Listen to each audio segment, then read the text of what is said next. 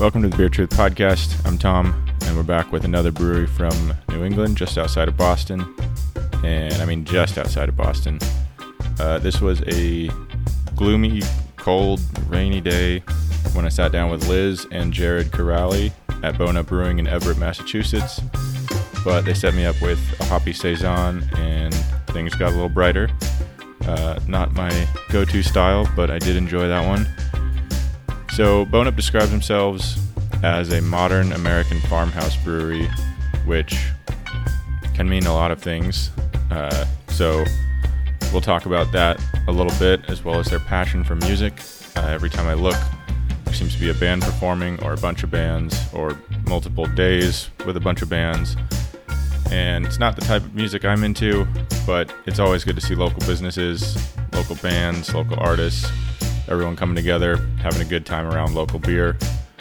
Uh, that's really all I got. Interview kind of takes care of the rest of this. So let's get into the interview with Liz and Jared, co founders at Bone Up Brewing. Why don't we start with probably the easier stuff? Uh, where it started for you guys, where when you got into beer, and then when you decided that you wanted to work really hard for not very much money and open a brewery. Hey, people are other people are getting paid for this. you guys are getting paid. Um, so my name is Liz Kiraly. I'm here with my husband Jared Kiraly. That's me. And we're the owners and brewers here at Bone Up Brewing Company in Everett, Massachusetts. We are a loosely Belgian focused brewery, um, very small, three and a half barrel system. Um, everything is super small batch, very handmade. Um, most mostly sold out of our tap room here just north of Boston. Uh, we've been around for about six and a half years, but we've been brewing together for about 10 years now. Jared had been brewing for quite some time before that. And I guess that's sort of where the story of Bone Up starts. If you want to talk about your origin story, I come into the picture a little later. Um, sure. I mean, I got into beer because of waffles. Um, and then, like right before I turned 21, my parents gave me a homebrewing kit for my birthday. They actually gave me a homebrewing kit and a chair so I could practice my two favorite hobbies, sitting and drinking. Um, and I pretty much just hit the ground running with that. Like I was by the time I finished college, I was brewing often enough that the guy at the homebrew supply shop was like, "You're here so often, I might as well just pay you." So I started working there, and then um, is that homebrew shop still around? Yeah, uh, should be my LHBS in uh, Northern Virginia. Um, and yeah, I got an office job out of college. Didn't didn't really do it for me, so I just started looking for brewery gigs. I think I applied to 27 job postings, something like that. Uh, got two interviews and one job offer. Uh, moved up here for that job offer. Um, uh, worked there for a couple of years and then uh, moved to a beer bar because the goal has always been to start a brewery with a tap room. So I figured I should work in at least both industries before I tried to do any of that myself. Uh, and the beer bars where Liz and I met. Started dating at some point and started brewing together pretty soon after that. And yeah, the rest is history. I'll let you take it from there. Um, so I was a graphic design major in college and I got into craft beer for kind of two reasons. My dad had always been into craft beer. Like we didn't really have Budweiser or Bud Light in the house growing up. He was a Sam Adams Sierra Nevada guy. He really liked Belgian beer. Um, so that was what I defaulted to once I started drinking was stuff that was a little bit nicer. And then I got way more into beer styles. Just I was attracted to the cool labels and all of all of the different styles and all of the different flavors. And like Jared, I got a job in my field right outside of college, but after a year or two, didn't really do it for me. So I decided to get a job at this beer bar. Um, and that's where I started to learn a lot more about the world of beer uh, and then the world of brewing once we started dating. Um, we worked at that bar together for, I don't know, a year or two.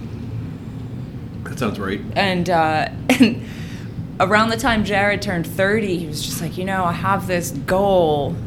I want to I want to open a brewery and I want it to have a tap room. I want it to be in the Boston area. I was like, okay, that sounds that sounds like fun. If you need any help with if you need any help with artwork or whatever you need help with, I'm here. Let's do it. Uh, and first step, we are just like, okay, we need a logo, right? We need a logo and we need a name. So when people ask what it is, we can tell them.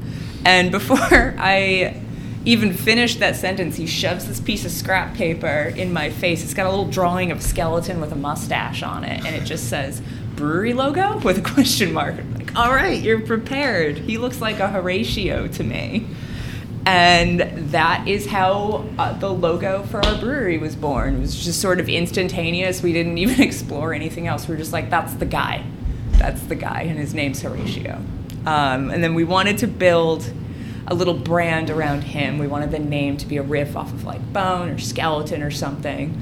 Um, from there, we started, you know, the name search process and the trademarking process. Um, we ended up settling on Bone Up. Uh, Bone Up means to learn more about something, to brush up on a topic. And since we could both talk about beer for hours, we thought that that would be perfect. Um, from there, we realized okay, we need money to start a brewery. Uh, and we're not really making that working working in the service industry, at least not enough to save up for what we want to do. So we returned to our office jobs. I went um, I went to work for a Cambridge startup incubator as their in-house designer, and Jared went to work for a coupon company coding their software, which he likes to say. Yeah, uh, being a uh, database programmer for a coupon website is every bit as exciting as it sounds.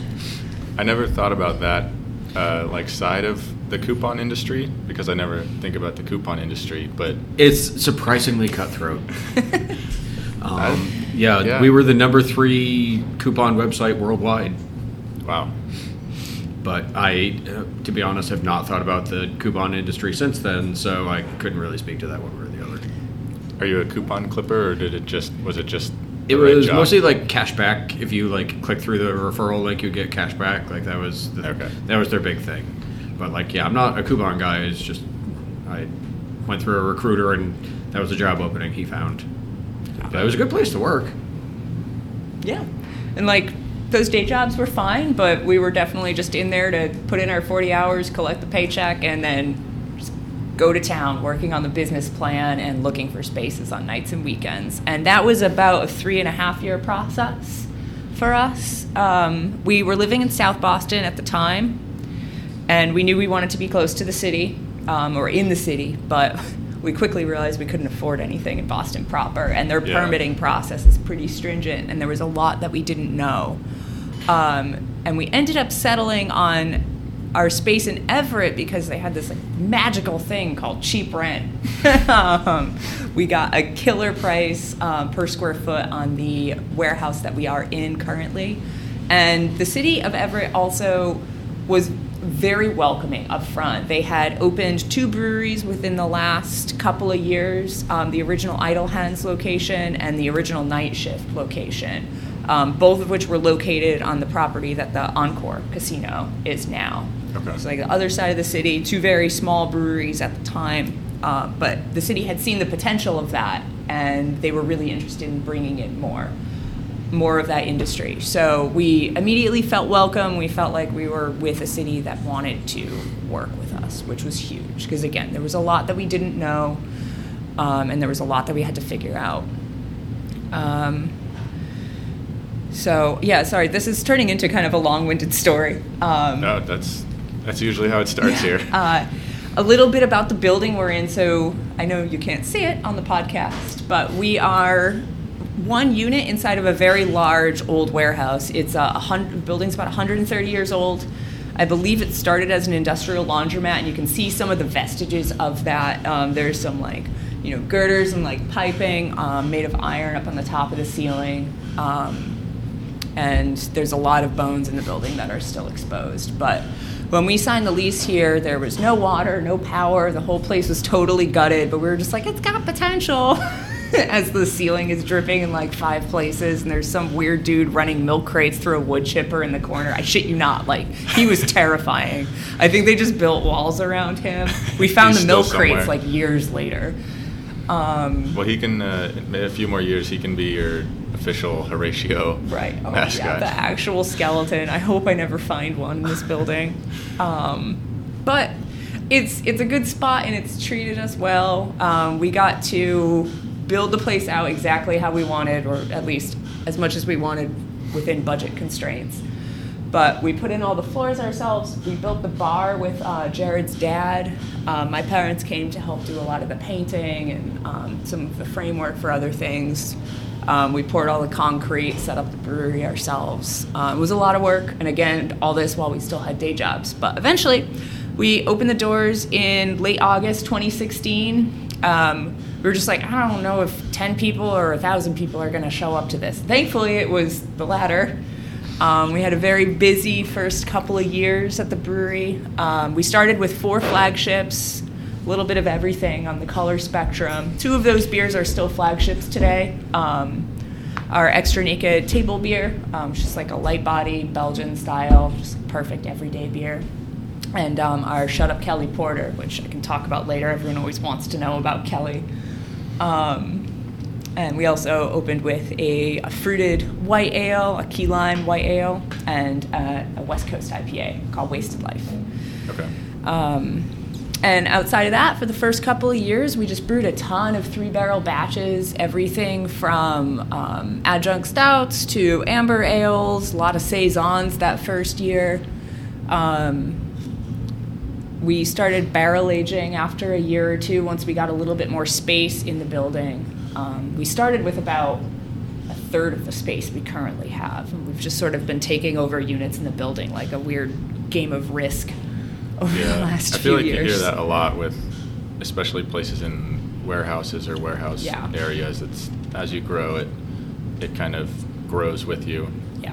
Um, And we've always been more about like slow, deliberate growth than just expanding for the sake of expanding. Um, because this brewery is more or less an extension of ourselves, and like we consider it to be a huge part of our identity, and we don't want to bite off more than we can chew, and we want to feel like we're still really personally involved in everything from running the tap room to being boots on the ground in production. And I just feel like we couldn't do that or the joy would disappear from it if we ever became a really large operation. So we've just been kind of steadily growing and chugging along ever since. Um, 2020 and 21 were super annoying and weird and full of existential crises, but we're still here. Um, I don't know how much more you want to add to that. I mean, that sums it up pretty well. you weren't brief. You weren't supposed to be. uh, so Jared, you mentioned, and there's there's a note about it on the website about Uh-oh. this kind of all started with waffles. Yeah. Can you explain waffles and beer? That seems pretty self-explanatory to me. Um, uh, so when I graduated high school, me and a friend decided that we were gonna like go to Europe and just kind of take the train around and go to as many countries as we could in the course of two weeks. I wanted to stop by Belgium because I wanted to eat waffles. Uh, we went to Brussels because we didn't know any better, and it turns out that there's not, or at least at the time, I don't know if it's different now. There wasn't anything to do in Brussels other than eat waffles and drink.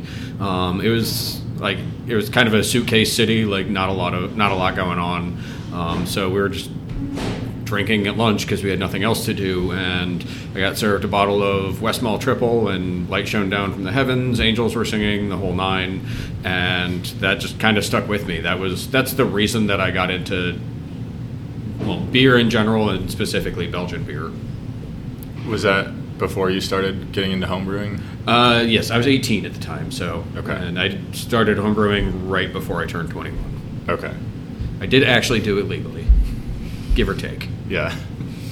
Well, uh, I don't think anyone that could get you in trouble is listening. So Yeah, I mean, I'm pretty sure the statute of limitations on that is passed anyway, but you guys, Liz, you said do kind of a little bit of everything. Uh, modern. Uh, I saw somewhere modern American farmhouse brewery. What does that translate to?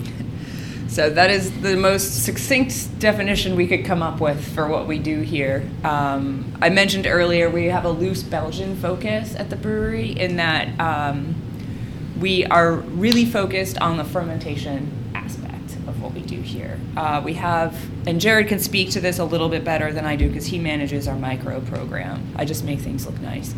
Um, but we have our own house yeast blend here. Her name is Carl. Uh, it's a blend of a couple different strains that we came up with when we were homebrewers. Um, it's part really good solid workhorse yeast that um, really good, really high attenuator, um, but also very expressive, very fruity, very estery, um, paired with a much softer, uh, fruitier strain. Um, I don't know how much you want me to go No. into this. Um, so Jared's origin story revolves around Belgian beer and Westmalle triple. So that really high attenuating, expressive half of the yeast is Belgian. But the thing about Belgian yeast is that they tend to overwhelm most styles that they are used in. Like, have you ever had a Belgian IPA? Notice like they're a lot more like fruity and bubblegum melon forward than your standard American IPA we like that, but we realize not everyone does. So, what we wanted to do for yeast we would be using in all of our beers was temper that Belgian, like bring it back from a run to like more of a trot with a nice fruity little English English yeast strain. Um, so that's sort of our signature flavor. Uh, is this bone up house blend? I gave you the hoppy saison because it's a li- very light bodied style that lets that yeast really come center stage alongside the hops. Um, it's a pretty good example of what our beers taste like, what we do here. Um, and even though we're located in pretty much the exact opposite of a farm, we really enjoy uh, brewing with local ingredients, what we have on hand, and just sort of like cobbling together really delicious, unique recipes off of that, uh, which I feel invokes that farmhouse spirit. Um, so, yeah, a lot of saisons, a lot of grisettes, um, a lot of mixed fermentation sort of stuff. Um, but yeah, we didn't want to straight up call ourselves a Belgian brewery because we're not Belgian, we're American, um, and Yeah. we really like we really like hops too. And I know that's not really a focal point of classic Belgian brewing. Um, so Yeah. and a lot of people are just kind brewing. of like a lot of people get kind of nervous when they hear like Belgian beer because I, I don't know like very very expressive Belgian beers can be kind of polarizing for people and I feel like it's less the case now but for a while there were a lot of American breweries trying to make Belgian beer and like maybe not doing it justice uh, so a lot of people thought they didn't like it because they were just having it done improperly um, like I said, that's not that's not the case anymore. But when we were starting up six seven years ago, that was much more the case. Like just kind of like regional breweries being like, "This is a saison." It's like it's no, you did use the saison yeast. That's a, as far as you went. Yeah, yeah. I feel like just going with Belgian style everything. I mean, could be hard to sell, honestly. As a, I mean, there's obviously examples of breweries that do so, but uh, opening a brewery now, or even in the last few years, selling yourself as that might not be the easiest way to keep the doors open. and it, it kind of it kind of felt like pigeon uh, pigeonholing ourselves just because we're like like Liz said we're not really sticking to the classic Belgian styles. We're just kind of loosely in that direction. So like our IPA is an American IPA that just happens to use a Belgian yeast and it make, made more sense to us to just call it an IPA rather than tacking the word Belgian onto it because that kind of doesn't mean anything. Yeah, and I have a very specific picture in my head when I hear Belgian IPA, and it's not American IPA. exactly yeah, I, that would be that could definitely bring some confusion, and that's not how you sell beer. yeah So, exactly Um, so three and a half barrel system. Uh, I mentioned working hard for not a lot of money. I didn't know you were on a, also on a, such a small system. And it's it's a very manual system. There's no hard piping, no nothing. So every brew day, we're just basically recreating half of the components of our brew house out of pumps and hoses that we're dragging around. Um, so yeah, it's labor of love, heavy on the labor. How much beer are you guys making on three and a half barrels? Uh, about 400 barrels a year. Okay, so a lot of brewing. A lot of brewing. Yeah. Um, Yeah, on average, we're brewing about three times a week. Um, we've got the capacity to brew up to four times a week. So we have four single size fermenters and two double size fermenters. So, um, like the busier times of year, like summer, we're brewing two single batches and a double batch four days in a row, Monday through Thursday, every week. Okay. I was going to ask if you have bigger fermenters that you can have one rough day and then maybe a day off. Uh, We did do the one rough day once. Um, yeah. so, and there, there's a lot about our brewing setup that kind of makes it hard to streamline doing double batches in one day. And yeah, we tried brewing a double batch in one day. It was, and Liz and I took the reins on that because we're not going to ask our staff to do that, um, especially on the uh, R and D side. Um, we I think we started at ten or eleven in the morning, and we walked home at six in the morning. Um, so we didn't do that again. Yeah. Um, yeah, like more. I feel like morning rush hour is like about to start, so it might have actually been after six. The sun was up.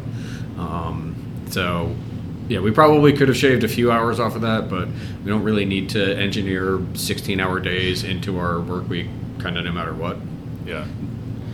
Uh, do you have plans to grow, get a bigger system, get a less manual system, anything like that in the works? Uh, Or it just would, just it would dreams? be nice. Yeah. It would be nice, but we we're focusing on growth of the tap room first. Because right now we're making enough beer to fuel the tap room um, and the events that we do, but we are focusing a lot more on events and live music right now. So that will probably be the focus of this year, and hopefully the returns from that can finance a new brew house. Um, I will say the benefit of having a three and a half barrel system is it allows us to do a lot of cool stuff since the batches are so small. There's low risk. And since pretty much everything is sold through the tap room, we get to see people's reactions in real time. Um, brewing about 100 or so gallons of beer at a time lets us collaborate with local dog rescues, um, historical societies, lets us make custom beers for weddings. Um, we do a lot of stuff with local bands, mostly heavy stuff. Um, just because we're like, it's 30 cases of beer, like we can sell that no problem and then move on to the next thing. Um, so it's fun. Um, it would be nice to get a lot more beer for the same amount of work, but we'll get there at some point. Yeah. Um, you mentioned music. That seems to be a big influence for you guys. Mm-hmm. oh, I. Sorry, I, I don't mean to backtrack, but I managed to look up the number I was looking up. We made 77 different beers last year. Speaking Okay. of Liz's flexibility thing. 77. 77, Wow. not, not counting barreled blends and stuff like that. We're so cool. that's awesome. And that's new unique recipes? No, that's Or included- that's the that's total including number of repeats. recipes that we made. Okay, so Yeah. that's including repeats and flagships. But that's under 12 of that 77. Yeah. Yeah. Cool. Anyway, sorry, I interrupted you. No, that's it's. Uh, I think it speaks to, like you said, the flexibility that Liz you mentioned about being able to. I mean, even if something doesn't sell well, it's still gonna. There's still not that You're still much gonna it. get through it. And thankfully, there's more hits than duds here. So. Yeah. Um, but yeah, music is a huge influence on us. Our first date was actually at a at a concert. We went to see the band Red Fang. They're a stoner rock band. Yeah, they've done some Yeah. beer collaborations. Yeah, we'll get them someday. Um, We've done collaborations with two of the other bands that were at that show. Yeah. Um, Black Tusk and Indian Handcrafts. So we just need Red Fang to complete the trifecta. anyway, so the whole music and beer thing started at the brewery around our first anniversary in summer 2017. We booked a surf rock band we like. They're local. They're called the Weisstronauts. Uh, to sorry, to come and play the anniversary. And Jared had the fabulous idea of creating a beer made to pair with their set. We, I think it was a bitter, Yeah, I think it was So a British English bitter or English ale, pale ale, yeah. something like that. uh, but we called it Fermentotainment. And it was a hit. And then the next year, 2018, we had four bands play the anniversary. So we brewed them four different beers, each one meant to pair with their style of music. We did I think a wit beer for the jazz band. We did a dry stout for the punk band. We had the Weisstronauts back, and we made them something else. I don't remember what. And then it was a different pale ale. yeah, and then I think there was an IPA of some sort for the um, like the psych rock band. Uh, but anyway, so this started to grow at our anniversary every year. I think the third anniversary had seven beers and seven bands. That was a little out of control, but we made it happen. And sometime between the second and the third anniversary was when bands started reaching out to us, or other bands would come into the tap room and we'd start talking to them about the project. And we started brewing collab beers with bands just outside of the anniversary. And that really, and then that exploded in early 2021 when everyone was just like, I'm so tired of being inside. Bands were like, oh, we haven't been able to record, we haven't been able to play shows, I want to do something. So we started doing a lot of like remote collabs with bands. And anyway, I think the number of band beers we did for anniversary in 2022 was like 17 or something like that. We almost broke our souls. We brewed all summer for this one party. Uh, but again, we made it happen. And now we just we release band beers once or twice a month, and it's just like a rolling thing that we do. Sometimes we reach out to bands that we like. Um, sometimes bands reach out to us. We've gotten CDs and tapes just like dropped off at the bar, just like I heard you do this. Here's like here's my business card. Yeah. Uh, and in return, we really are just like, yeah, we're doing this because we're brewing beer anyway. It's just more fun to have a story attached to it, and if it helps you promote your new record, a plus. All we want in return, just come play a show at the brewery, and it's our little way of building a music program, supporting the local scene because there's not a lot of small, mid-sized music venues here anymore. So the bands don't really have a lot of places to play. Um, so it's just sort of this natural thing, uh, and it works really well here. And it's a fun way to get to know some of our favorite bands and meet some new bands along the way. Yeah. Yeah, I don't know. I don't know how much I missed. But No, that, that Yeah. sums it up. yeah, you've heard of You done good. before. Yeah. Do you guys play music to the beer while you're brewing or fermenting? Like, do we listen to the band while we're brewing? No, the do you like? Do we like put headphones on the tanks? so Oh that- no, but I have heard that people do that. Yeah. like I something think about that's a the, big the thing in base affecting fermentation. Yeah, I think there's that's a tradition in some Nordic country that like they just play like really intense music and it's supposed to I don't know, it's supposed to help the beer. I don't know the uh, the head brewer at Cambridge Brewing has done that before. He was playing like jazz or something to some of his mixed ferm barrels. I remember reading about that a few years ago. That sounds like a Cambridge brewing Yes. kind of thing. Um, but we have not tried it. We we do have our soundtracks that we listen to. Um, And if we're doing a band collab, we make a point of listening to that band like on our brewery speaker throughout the entire production process, especially canning day. we always we do try and get the band members to come out and help us can too. It's a good photo op. They have fun. Yeah. We plus get free labor. Free labor. Yeah. um, yeah, free labor for uh, canning and packaging days. Always need an extra set of hands on the canning yeah. line. That- That might be a, a one time.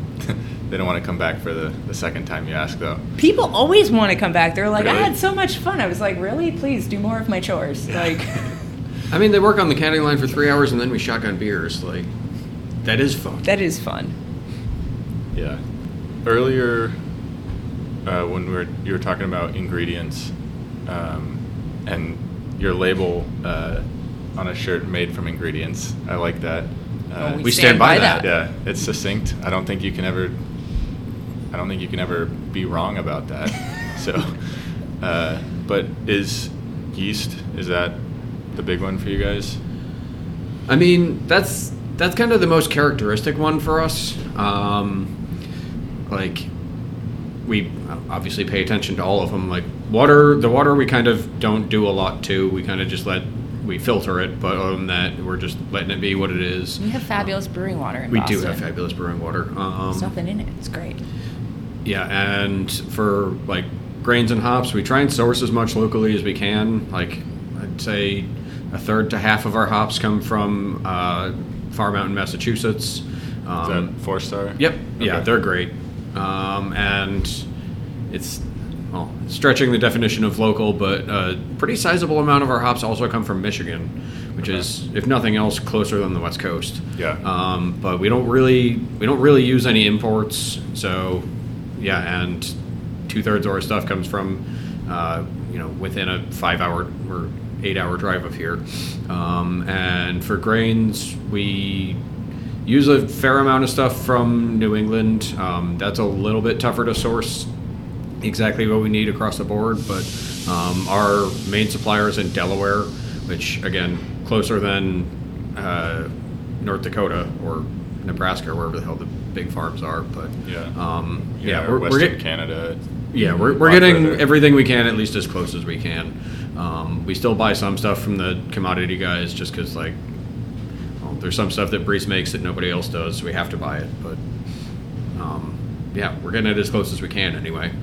And the whole the whole made from ingredients thing sort of started as a joke on our business cards. I put it in as like a little like grayed out slogan at the bottom. It's the only thing people fixated on.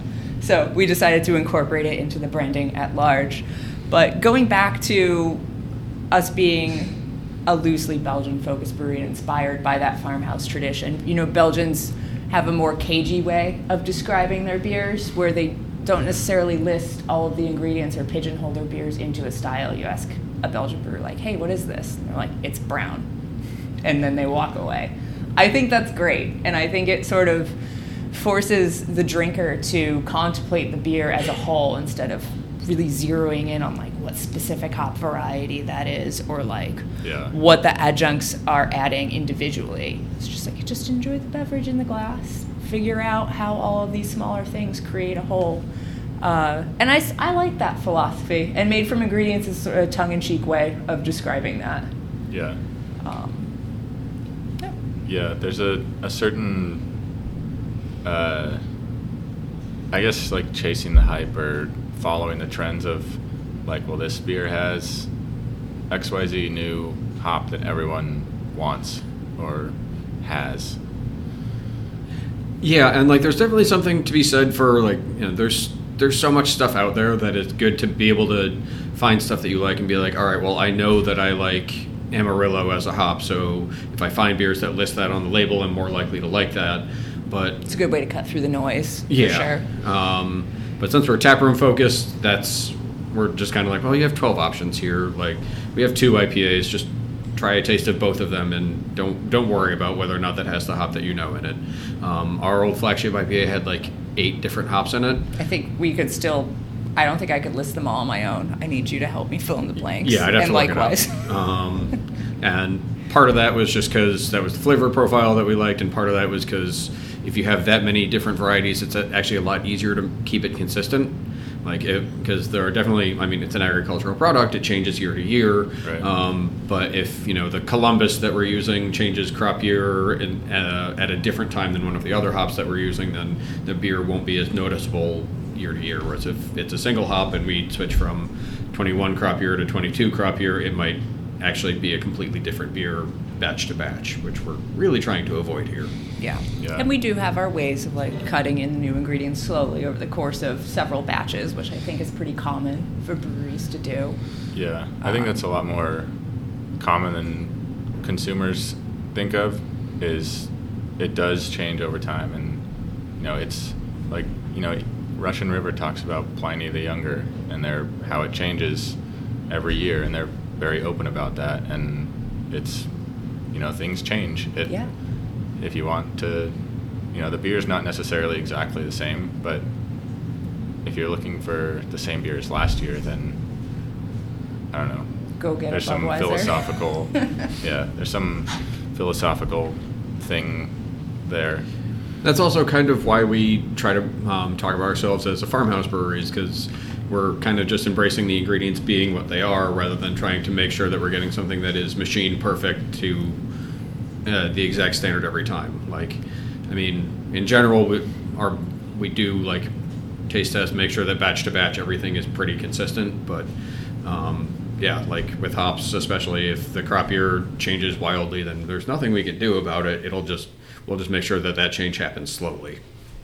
Yeah, and I before I went to some philosophical thing, the the point I was making was the consumer. You know, if you have your you know flagship IPA, and the you need to tweak over a few batches, most people aren't going to notice that unless you switch a lot Yeah. at once. Then you know maybe people will notice something is different, but uh, but that is something that you have to do to keep some consistency and is it might not be the same crop of whichever hop, so maybe you use less of that or more Or of some that hops and less stop of something. existing. That's Yeah. happened. Or maybe the grain crop fails. Yeah, that happens too. Yeah, that sounds like uh, something you've It's an dealt with. industry-wide problem. Yeah, Yeah, the uh, yeah. the- But this um, is a fun podcast. We're talking Yeah, about we don't need to. We don't need to get into that. There, there were some agricultural problems in the past couple of years, um, like for the industry at large, not like relating to us specifically. Yeah. Um, but yeah, like getting back to like changing things, like that's like I said, we do every time we put out a new batch of something that's recurring, we will taste it against the previous batch, and like the question we always ask is, if I was served batch A and batch B back to back, would I notice that these are two different things? Um, I mean, thankfully, the answer is almost never, or actually never. Yes, like we're we're just like, yeah, these are the same thing. That, that's good. That's what Yeah. we're going for. Or just be like, okay, this one, you know, this one definitely tastes like it was tapped two days ago versus the one that's been on tap for three or four weeks. Minor also- differences, but that's what we get paid to think about. yeah, the average and person like isn't going to think. you're going to notice that a lot more if you drink that beer five times a week. yeah. The the label with the made from ingredients. Uh, I saw you have a wall of adequacy. uh, I I feel like Dwight Schrute is helping with the the marketing and Maybe maybe he should. Um, the wall of adequacy. I don't remember which one of us came up with that name, but the wall of adequacy for people who have not been to the tap room before is the name of our uh, brewery coloring contest. So the band that we mentioned earlier, Red Fang, um, released a new album at the end of 2016, the year we opened, and as part of that album release, it came with a little coloring page. So we thought it would be fun to like print out some of the pages in the tap room and just have people who were hanging out color them, and anyone who finished their page, we just hung it up on the wall. We picked a winner at the end of the month around Christmas time. We're just like, wow, that actually got a lot of people to stay and hang out for an extra couple beers and bring their friends, and it was a fun thing, drink and draw. And we thought it would be neat to continue it, but we didn't feel right about using someone else's artwork. Um, so I do all the art for the brewery, like the merch and the cans and everything. So I started drawing our logo Horatio, just doing a bunch of silly stuff, like riding on an octopus or like sitting in a pool floaty in outer space, just dumb stuff. And I started coming up with a different coloring page every month, printing out a bunch of copies. And yeah, the wall of adequacy is just it's art by drunk people. It's it's however you want to interpret that coloring page. But if you finish it, you put your Instagram handle or your email address on the back. We'll hang it on the wall, pick a winner, give them a gift card once a month, and then the winner stays on the wall. If you go around into the tap room, you'll see like dozens of these going back all the way to 2017.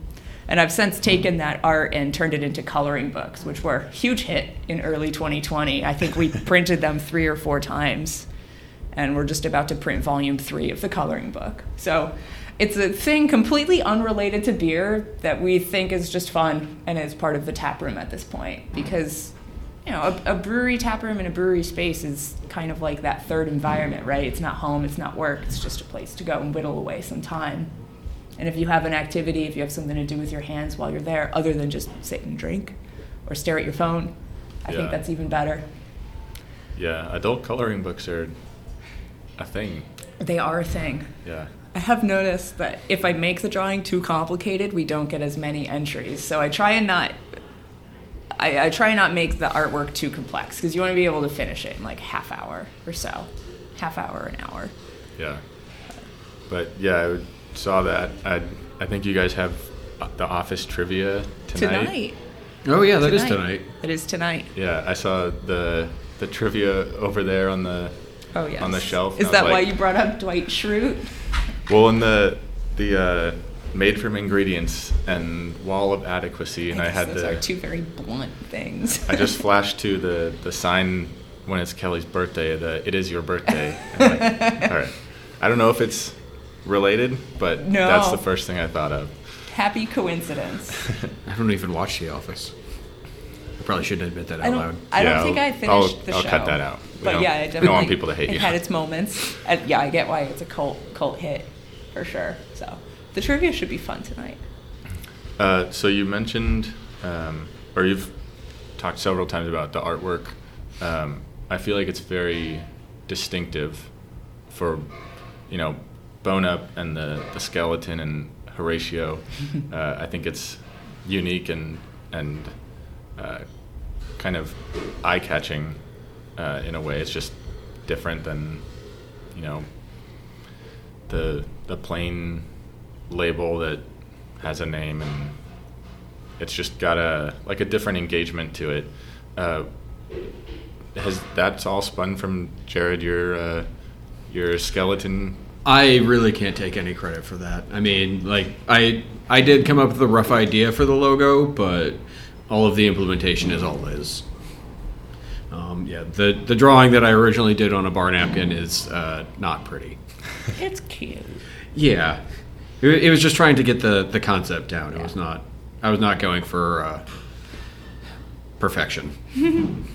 So that's that's just evolved into and with your graphic design Yeah. background, that's Pretty much. Um, we started with fairly civil branding off the bat. We went in with a mentality of wanting to grow into the brand, so we didn't want to.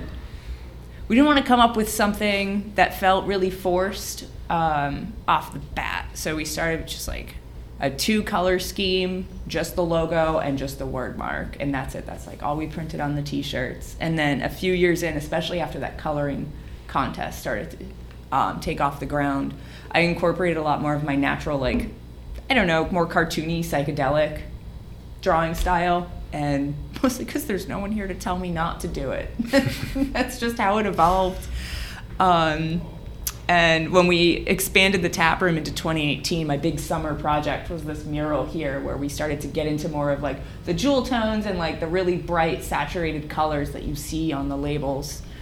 Um, and every year the color scheme and the design has shifted a little bit. You know, it's it's evolving as the beers in the brewery are. Uh, last year was a lot of like blues and purples and space themed stuff. I think it was my subconscious, like, I'm so tired of the pandemic. Like, I don't want to live on this planet anymore. Let's go to space. Uh, and this year, it's turning, it's already turning into more of like, um,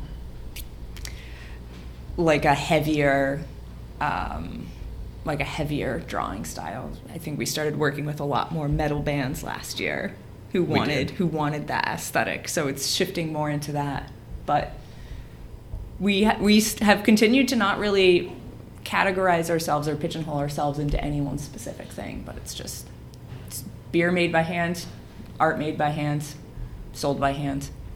Yeah, and you mentioned the when it came to the beer styles and not pigeonholing yourself into a Belgian brewery or Belgian style or labeling things in a very specific way because you do different things, a variety of things, and so that that's just what it made me think of when you said not you know kind of growing into it as you said and not just like locking yourself into a style and a brand before you you know as that can change as uh, as you've shown that it changes as you go.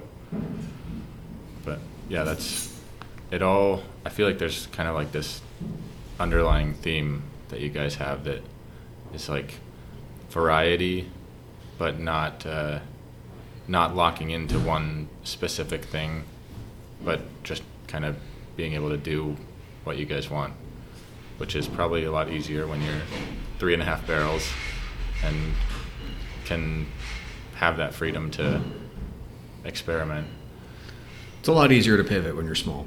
We'll we'll keep doing it as long as people keep showing up to buy the beer. So Yeah, and uh, being able to experiment. Do you guys have? Are you guys distributing? Do you have distributors to keep happy, or you can? Are you guys self-distributed? We are self-distributed. I was actually doing deliveries before this. Did you do that delivery? I did do that delivery. Sweet. Um, yeah, we uh, yeah, so we're self-distributed. It's it's primarily me um, in my Mazda three. Um, Perfect and- beer delivery vehicle. Oh yeah, it's great. Um, well, I mean, it's easier to get through like Cambridge and Boston than a truck is, um, and yeah. So we have uh, how many accounts do we have at this point? No, we're, we we sell to some like uh, liquor stores um, and bars. We're in I don't know, a few dozen Yeah, we more than that. I don't know. we focus a lot more on the independent like owner operated bars and restaurants than the bigger restaurant groups again like we're self-distributed um, and we're small and weird and expensive so a lot of the big groups just want to have their 12 set taps and that's cool and it's fine with us but we partner with a lot of other quirkier smaller restaurants and bars in the area um, you can find a complete list by boston neighborhood on our website but i would say we have about 15, 20 on premise accounts that we deliver to regularly, and somewhere in like the 60 to 70 number of 60 and 70 retail accounts that we deliver cans or bottles to. Um, and we'll do the occasional in store tasting or beer festival, but we mostly keep it close to home um, and sell things out of the tap room. But yeah, greater Boston area, pretty much any like high end bottle shop in the 95 belt, you can find our stuff. Okay. But most of it is it mostly here? Mostly here. Okay. Yep. We do have our own canning line uh, and our own bottling line. We actually have two bottling lines one for clean beer, one for funky beer, Okay. because that's important. Uh, which I think is a little bit abnormal for a brewery of our size, especially the canning line. But that was that was a COVID necessity. We were doing mobile canning before, and it just fucked with our schedules. Sorry, can I swear on this? Yeah. Okay. Very much so. okay. Uh, it just it, it fucked with our schedule so much. Um, dealing with the mobile canning, we just coughed up the coughed up the dough for our own line, and it's Yeah. great. We can can whenever we want. Yeah. It's very cute. It's on wheels. It's like the size of this table, but puts out a case a minute, which is nice. That's not the question you were asking though. So sorry. But that is, I feel like, unique. Ta- First of all, having canning and bottling both. That's, I mean, not many craft breweries, especially this size, probably bottle very much. We do 500 ml bottles of our barrel aged and funky beers. Um, most, and we started bottling long before we were canning, but I really like that package format for a higher end product. There's just something that feels like sacrilege about popping a 16 ounce can of a barrel aged imperial stout that took a year to make. I don't know. There's something does- about it. yeah, it something does wrong feel with that different. if that's what you do, but just like, no, I want the bottle. I want the ritual of taking the cap off and pouring it. I want the glass to touch glass. I, and then when we started packaging funky beer, we're like, there's no way that's going through the same bottling line. There's no way that could ever go through a canning line. You do not want an infection. So, anyway, that's why we have bottles. Yeah. So barrel stuff, barrel aged stuff. Uh, I don't know how far back this goes, but how much room do you guys have for barrel aging, and not to mention clean and not clean? Um. So we, I mean, we- when we started barrel aging, we had the first thing. Uh, so what we started with was three five-gallon barrels that we got from Short Path, the distillery around the corner from us, um, and that was just like a three by six area on top of our pallet jack, pallet rack, not jack. um, Had to move it every time you can. um, no, like that that space was kept clear. It was interesting trying to get the full barrels down because we don't have a forklift or anything. Not that you could forklift a five gallon barrel, but um, This is the smallest forklift ever. yeah. Um, and then yeah, that that's a whole other story about how that went. But um, we when we expanded further into the building in 2018 2019 that opened up a little bit more space and we have a room that's um, it's currently now split between empty can storage uh, barrel aging and our lab um, so we just kind of added a little uh, just started building actually building the barrel program in there um, we were able to fit things that were bigger because we didn't need to be able to lift them over our heads um, and I want to say we got so standard barrel size for most barrel um, for most barrel aging is like 50, I want to say 53 gallons, 55, some, somewhere in the 50s. big. Um, yeah, and we tend to stick to barrels that are like 25, 30 gallons. Um, just because, again, we don't have a forklift. We have a pallet jack, but it's if you have four barrels on a rack, it's still hard to move them that way. Um, I think we have 10 or so full barrels in the barrel room right now. Yeah, anywhere from 10 to 15 at a time for both programs. Yeah, and then in general, um, like we'll we'll get a new spirit barrel and we'll use it twice, and that'll kind of strip all the spirit character out of the barrel. And the more you use a barrel, the more likely it is that you'll get some kind of uh, yeast, wild yeast or bacteria in there anyway. So that just goes into our wild fermentation hallway, um, and we've got a bunch of those because. I mean, uh, normal barrel aging takes six months on average. Wild fermentation stuff, the way we do it, takes six months minimum. Um, so I don't even want to know how many we have over there, but in general, like we don't throw out barrels until there like ends up being something wrong with it. Like if it leaks in a weird way or something like that, then we'll just turn it into furniture. But um, a lot, most of the barrels that we have gone through in our normal clean barrel aging program have ended up on the in the funk hallway, as we call it. That is a good name. Funk hallway. Funk hallway. Yeah. Yeah, we can, uh, once we're done with this, we can see if we can do a little lap around the back. Um, but the, the long and short of it, that was the long of it. The short of it is we've got room to keep everything separate. We've got a whole separate set of parts and equipment for the Brett stuff. A lot of it is repurposed homebrew equipment because that stuff is so small scale, doesn't really matter. But we've never had any cross contamination issues, which is great. Yeah. Well, being this small, uh, you said you have you guys have a lab. Yes. That's surprising to me. I would have never guessed a three and a half barrel brewery would have a lab. Yeah, I mean it's. I mean, depending upon who's what standards you're using, it's it's fairly like rudimentary, but um, it was a goal from the start to have our lab be outsized for the size of brewery that we are. Um, so we do like standard QHX. We do um, gravity and pH on every beer every day. Uh, we do some microbiome plating to make sure that nothing that we don't want in the beer is in the beer. Um, uh, forced diacetyl tests, and we harvest and repitch our yeast. And so basically, every time I harvest, I'm just sitting there hunched over a microscope for a few hours, just doing cell counts and viability and stuff like that. Um, there's probably other things that I'm missing. We have an autoclave, which is that's uncommon, but a lot of the time there's I'm kind of uh, particular. Thank you. Um, especially about like you know going between the wild ferm and the clean stuff and sometimes there will be equipment that needs to go between the two but if you autoclave it that kills everything so um, it's just kind of a nice to have and that way for lab equipment we don't need to go buy disposable sterile stuff all the time because we can just sterilize the stuff in house Yeah.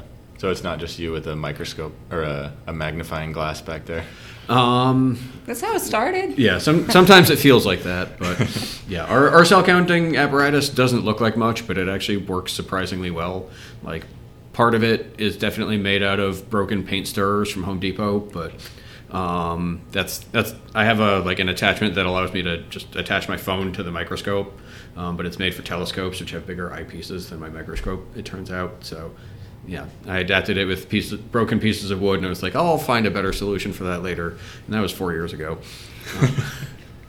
But when you manage, you know, a proprietary yeast blend after a few generations, you know, one of the strains might start to overtake the other. It'll mutate. The yeast health might not be as ideal. So it's important to have a lab just to make sure everything's in ship shape. Yeah, I was gonna ask, having your house blend, does that have you had to like rebuild that at any point or Um, we re up from a lab. Um, I wouldn't say often, but like fairly often, I guess. So, I mean, part of it depends upon how often we're brewing and stuff like that, because we don't have the ability to propagate up from small pitches into larger ones. So every six to eight generations or so, we'll um, we'll just re up or start back again from a lab pitch. Um, so, but you know, that's know, 12 to 16 weeks in between orders. So we order we order a few times a year. okay? Does all of that like uh, kind of making it work, lab equipment, you know, not propagating, but repitching, harvesting and repitching. Does that all come from you guys' homebrew background? Um, you know, a lot of the harvesting and repitching we kind of just learned on the fly here. Like it was something that we tried to do some of in home brewing, but um, there's not really. I mean, we're brewing in plastic buckets. There's not really a way to harvest from that. Yeah. And I wasn't going to buy. Well, at that point, we were planning on starting a brewery, so I wasn't going to invest the resources in really fancy homebrew equipment. Like I was just like, I'll do what I can in home brewing, and then after that, um, yeah, there's a book called Yeast written by uh, the guy from White Labs and I think one other guy that I can't remember. Um, and that's that's been super helpful. That's basically my textbook for was my textbook for learning how to do the stuff that we currently do on a regular basis. Okay. But part of it is just making it work. Yeah, pretty much. Yeah. Uh, like I like I always say, I'm self-taught, which means that I'm probably doing it wrong, but it works well enough for us, at least so far. Yeah. And like you said, no cross contamination. So, yeah. Fingers crossed. Yeah. I uh, I'll see myself out when uh, you guys email me that I jinxed it. But um, well, I'm out of questions. Uh, thanks for taking the time. I know you guys Yeah. have uh, things to do, so uh, yeah. Yeah. Thanks for having us on. Um, do you guys want to mention website, social media, that stuff, Sure. where people can actually come here and buy beer? Yeah. Um, so the tap room's open seven days a week. Uh, we're located at 38 Norman Street in Everett. Um, for Boston folks, we're right off the Orange Line. Um, and you can find us online. Our website is um, boneup.beer. And our social media handles are all at Bone Up Brewing. Um, so we update that stuff pretty regularly, at least once a day. So that's where you find the most up to date information. And Jared and I write a weekly blog that's on our website. Um, it's mostly just a sassy roundup of the events that are happening in the brewery, but there's also like some day to day minutia and like highlights from production. But if you ever want to do a really deep dive into the brewery, we've been writing that blog for over eight years at this point, every every single Wednesday. So you can really just see the whole origin story and all of you can want, just watch our minds deteriorate over the last several years. Um, but I think I think that's it. So come drink our beer. Cool. All right. Well, thanks, guys. Thank you. Thank you. Thanks for tuning into this episode of the Beer Truth Podcast, and thanks to Liz and Jared for sitting down with me a while back to record the interview. I always love sitting down for a conversation with the people who make the beer, see what got them into it, see how they use beer for good, not for evil. If you made it this far, dear listener, you know what comes next. I ask you to follow and subscribe to the show wherever you are listening. Uh, give the show a rating on your favorite podcast app uh, or every podcast app. That'd be good too. And let somebody know how much you love the Beer Truth podcast, because obviously that's why you're here. It all helps grow the show. That helps me get the next interesting interview. Uh, if you have an idea for a brewery or some kind of brewery adjacent business you want to see on the show, let me know. Uh, let them know. Do all the things. Other than that, I'm out of things to say. So thanks again for listening, and see you for the next round.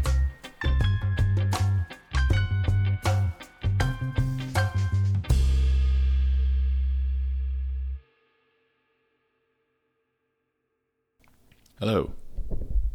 Hello. What the fucking fuck?